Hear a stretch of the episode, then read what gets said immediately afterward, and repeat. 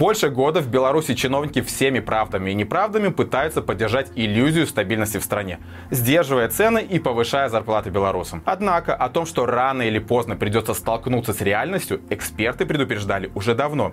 И вот, как говорится, началось. Цены в стране, несмотря на все меры, начали расти причем ощутимо. И это только начало, как утверждают аналитики. Чему готовиться белорусам и хватит ли при таком росте цен средств на новогоднее застолье? Насчет э, ценового регулирования, ценового сдерживания, как вы их характеризовали, оно действительно может на коротких промежутках э, действовать. И вот последний опыт Беларуси показывает, что с точки зрения э, ограничения цен, да, эффект э, может быть. Но это отнюдь не бесконечная возможность. Почему?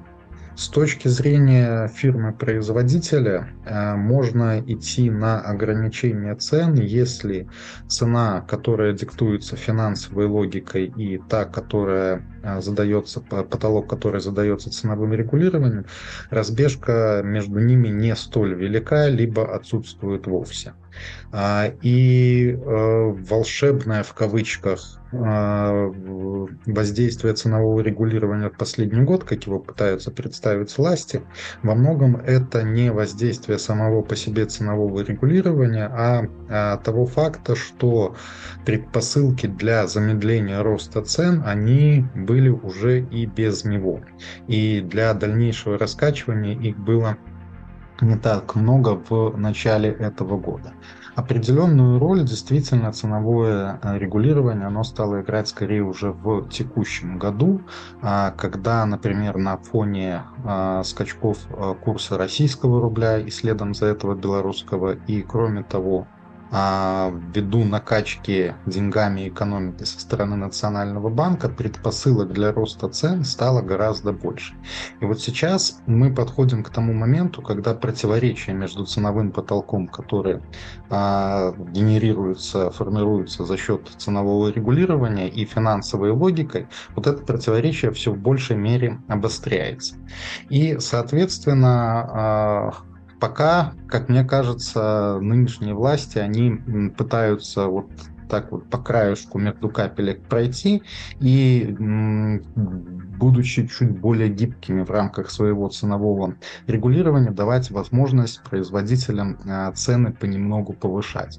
Но предпосылки для роста цен, которые созрели, они достаточно мощные. Два ключевых фактора, которые за этими стоят, я уже назвал. Ну и сегодня все в большей мере это чрезмерно мягкая, чрезмерно стимулирующая политика Национального банка. И здесь мы а, попадаем в такую очень специфическую ситуацию. Если той инфляции, предпосылки для которой уже созрели, то есть это я сейчас говорю не о будущем, а о том, что уже есть. То есть если отпустить сегодня прямо вожу ценового регулирования, а вспышка инфляции э, составила бы, ну, э, по разным оценкам, от 5 до 10 процентов. Мой коллега Анатолий Каритончик рассчитывал так называемый, уже сформировавшийся ценовой навес, и вот примерно такими а, цифрами оперировал. И если ценовое регулирование, ценовые вожжи отпустить, мы бы с большой вероятностью ограничились вот такой инфляционной вспышкой, если бы в дальнейшем а, монетарная политика стала более здравой. Но мы, к сожалению, с вами находимся в Беларуси 23 года, где слово «здравое» и рациональные соображения немножко не к месту. Соответственно, а, какие опасности я вижу? То, что если вот этот а, разрыв между а, финансовой логикой и диктуемой ценовым регулированием будет нарастать, в какой-то момент а, а, производители тогда они могут ограничивать предложение товаров и может возникать вот тот самый дефицит, о котором говорили. То есть это не значит, что дефицит там всего и вся, но э, скорее здесь более таким приемлемым будет словом сокращение ассортимента. Будет все чаще э, происходить. И э, кроме того, рано или поздно э, инфляция все равно, она реализуется, но реализуется уже гораздо более масштабной вспышкой. И вот там удержать ее в каких-то разумных пределах будет гораздо сложнее. Поэтому э, сегодня я бы сказал, э, вот ответственность за этот процесс, что будет дальше, она целиком и полностью на нынешних экономических властях, которые, по сути, и привели ситуацию вот к а, такому положению.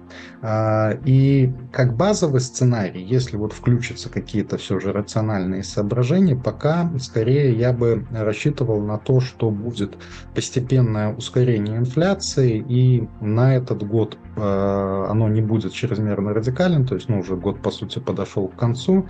Я думаю, что конец года где-то там в 5-6, максимум 6% инфляция годовой показатель вложится, а вот на следующий год инфляционная вспышка это, на мой взгляд, одна из ключевых угроз. И вот какие масштабы она приобретет, вот здесь большой-большой вопрос, который зависит от того, будет ли включена экономическая логика. Если ее включить, можно ограничиться э, повышением инфляции до 7-8% в год. То есть по белорусским меркам это не так страшно. Главная угроза сегодня это не курс, а инфляция. Вот то, о чем мы с вами начинали говорить. А инфляция, если вспышка инфляции она приобретет э, очень значимые масштабы, вот она уже может поспособствовать скачкам курса.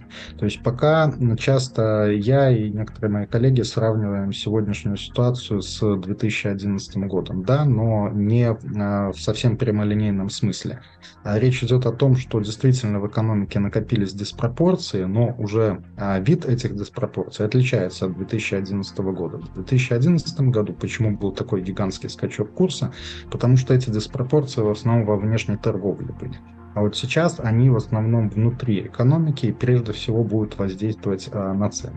Поэтому вот прямо такого э, сценария, что вот завтра будет, как там любят говорить, обвал или еще какими-то такими сильными характеристиками сыпать, э, склоняюсь скорее нет. А, вот постепенное накопление за счет раскручивания меховика инфляции предпосылок для девальвации, да, это более чем вероятный сценарий. Ну и последнее, говорюсь, э, здесь еще мы, если мы говорим о курсе, очень сильно зависим от России.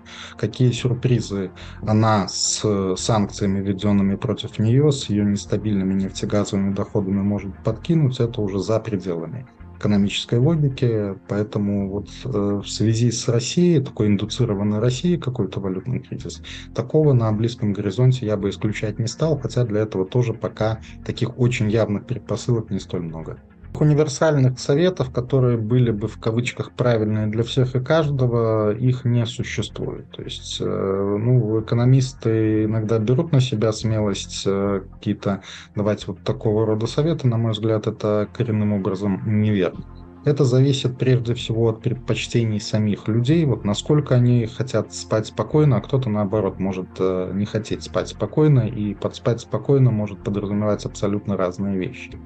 Ну, я, может, обрисую в качестве ответа основные паттерны, такие возможные поведения. В принципе, белорусы их уже демонстрируют. Я еще вот здесь упомяну мой, один из моих любимых тезисов, что пережив э, череду вспышек инфляции, девальвации, белорусы один из э, самых грамотных в финансовом плане народов в Европе. А, и поэтому очень часто нашим людям не надо объяснять, как себя вести. Но вот что сегодня делают люди, какие паттерны поведения есть. Первый очень массовый – это а, покупка недвижимости, и зачастую это ответ на ваш вопрос. Недвижимость рассматривают как средство сбережения. И вот для этого еще вдобавок а, берут в том числе и кредиты, рассчитывая либо на инфляцию, либо на обесценение курса. Такая стратегия может сыграть, как мы с вами обсудили, она не на 100% выигрышная, но для многих людей вот это ассоциируется с, это является синонимом а, спать спокойно. Еще достаточно распространенная стратегия – это попытка а, или нахождение способа вывести свои сбережения за рубеж а, и разместить их в там, зарубежном банке, каких-то зарубежных активов. Для многих это самый надежный и в текущих обстоятельствах а, спокойный для сна способ хранения своих сбережений.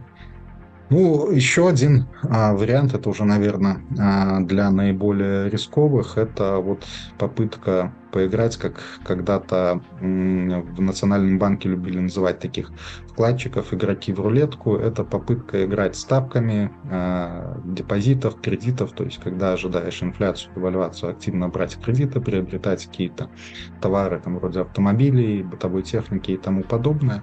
Для кого-то э, такой подход, такой паттерн поведения, он тоже приемлем. Вот, думаю, это примерно три таких стиля поведения, какой кому ближе, это уже на выбор каждого человека.